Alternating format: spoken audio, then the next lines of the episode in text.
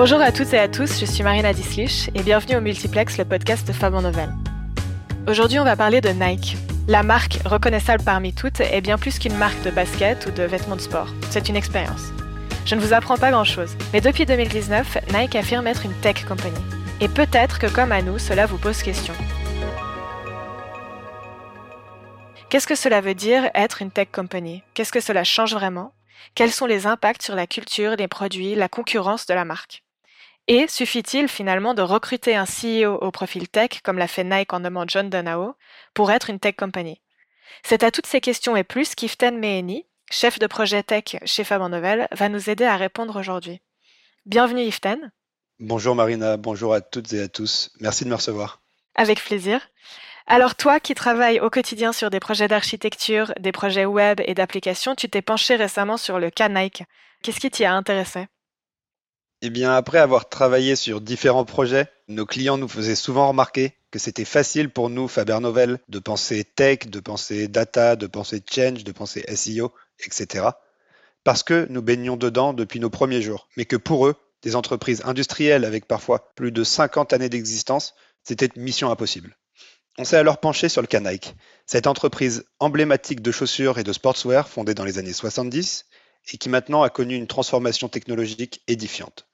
Et ce n'est pas nous qui le disons, mais bien Nike, comme tu l'as rappelé Marina, en 2019 lorsque la marque s'autoproclame Tech Company. Et que peux-tu nous raconter de l'histoire de Nike et, et, de son lien avec euh, le numérique? Comment tout ça a commencé?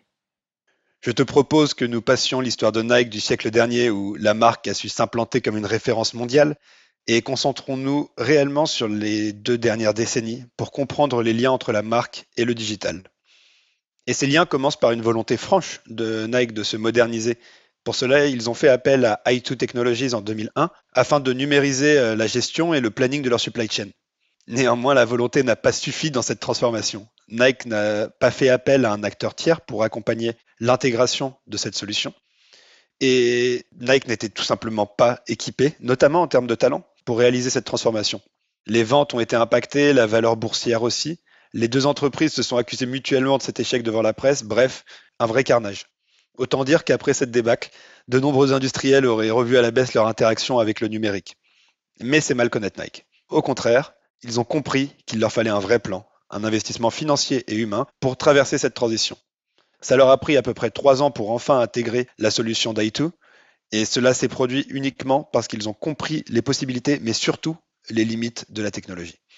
Et pour mieux incarner ce besoin, Nike s'est aussi mis à produire de la tech. En 2006, Nike installe une puce dans la semelle de ses chaussures et réalise un partenariat historique avec Apple, rien que ça, en sortant Nike Plus. Avec cette puce connectée à votre iPod, vous pouviez déjà suivre vos pas, vos calories dépensées et vos habitudes de course, tout cela en musique. Cette collaboration montre, un, que Nike avait compris que l'expérience était tout aussi importante que le produit, et de deux, qu'il faut passer d'un Nike compagnon des superstars, comme dans les années 80-90, à un Nike plus proche de ses consommateurs directs. Et c'est aussi ça, ce qu'implique la transition numérique. Ce pas dans la tech n'est pas anodin, ce partenariat ne sort pas de nulle part. Il faut savoir que Tim Cook est au bord de Nike depuis 2005, facilitant les conversations entre les deux grandes entreprises. Et ces conversations vont notamment déboucher en 2012 à peut-être le mouvement le plus audacieux de Nike euh, dans la tech, c'est le Fuel Band. Je ne sais pas si tu t'en souviens, Marina.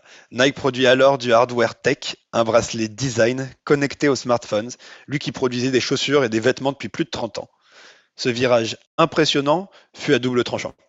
Alors que les consommateurs semblaient satisfaits, les ventes suivent, on n'a jamais eu les chiffres officiels, mais on peut estimer avec le téléchargement d'applications qu'on est au moins sur une base de 18 millions d'utilisateurs. Nike se retrouve confronté à des difficultés qu'il n'avait pas vu venir, notamment la maintenance et l'amélioration continue liée au software. Et donc c'est un gros coup dur. Nike abandonne son projet après seulement deux années, licencie 80% de l'équipe en place, mais surtout apprendre son erreur encore une fois pour mieux gérer sa transformation. Ah oui, je me rappelle, euh, je me souviens très bien du Fuel Band. Et en fait, on rentrait là avec ce produit dans une toute nouvelle décennie, celle des années 2010 qui vient de se terminer. Que faut-il en retenir pour Nike? Parce qu'on s'imagine bien qu'ils ne se sont pas arrêtés là. Alors oui, c'est un, réel tournant et, et, comme je le disais, Nike en est surtout ressorti grandi. L'échec du Fuel Band, c'est en réalité une prise de conscience. Il faut faire du software. Laissons Apple, qui sort notamment euh, sa première Apple Watch la même année, faire du hardware et concentrons-nous sur l'expérience que nous pouvons proposer, en utilisant au mieux toutes les possibilités fournies par les smartphones d'Apple. On aime beaucoup chez Faber Novel reprendre la phrase de Mark Andreessen, Software is eating the world, et je pense qu'il ne fallait pas le dire deux fois à Nike. En abandonnant le fuel band, Nike ne renie pas le besoin de passer au numérique. Au contraire, il le réaffirme. Et cela s'est vu notamment sur un point structurel en interne. Tout d'abord, Nike s'est complètement transformé pour embrasser cette ère du numérique. On peut faire un constat simple. Aujourd'hui, Nike cherche dans leurs offres 800 développeurs pour 900 athlètes de vente, c'est-à-dire des vendeurs. Encore une fois, pour une entreprise dont les revenus se sont réalisés pendant des années grâce à la vente en physique, on voit bien par ces simples chiffres les priorités actuelles et futures de Nike en termes de talent. Et encore une fois, il ne s'agit pas là d'un coup de tête, on est sur un plan, une stratégie, une véritable réflexion sur l'avenir. Cela s'est aussi vu par le rachat d'entreprises clés pour son futur. Nike fait l'acquisition de Zodiac en 2018 et Select en 2019 pour pouvoir anticiper les tendances et les demandes grâce à des entreprises spécialisées en intelligence artificielle. Les précédentes acquisitions de Nike, c'était Converse, c'était Umbro, c'est-à-dire des industriels du textile, pas des entreprises tech. Et c'est là que le changement est peut-être le plus tangible. De même, pour la gestion de leur stock en interne, Nike est passé par un service innovant nommé Splunk.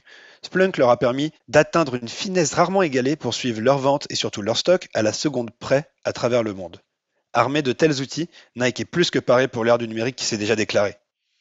Et parallèlement à cette redéfinition interne, Nike s'est transformé pour fournir plus qu'un produit, mais aussi un service à l'utilisateur. Nous parlions du full band il faut savoir que oui, c'était du hardware, mais ils étaient accompagnés de software. Les logiciels créés pour soutenir le Fuel Band ont constamment évolué. C'est ainsi que les applications maintenant mondialement connues, comme le Nike Running Club ou le Nike Training Club, ont vu le jour. Et Nike ne s'est pas arrêté là, bien entendu.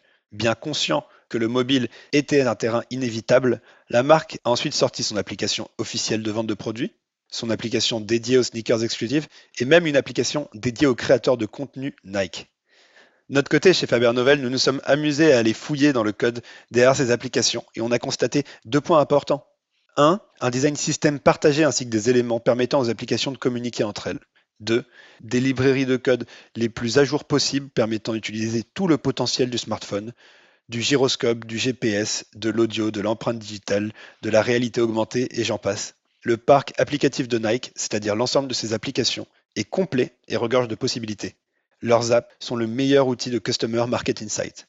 La House of Innovation, dernière boutique en date, euh, et boutique, ce sont plutôt des concept stores où la vente est plus minime que l'expérience, qui ont ouvert à New York, Shanghai et Paris, en sont notamment la preuve. Lorsque vous rentrez dans ces espaces, vos applications vous permettent d'interagir directement avec l'environnement futuriste et obtenir une expérience inégalable. Il est dur de s'en rendre compte, mais pour un industriel, créer du service gratuit, c'est plus que de l'innovation, c'est bel et bien de la transformation. Nike est passé d'une retail factory à une tech company.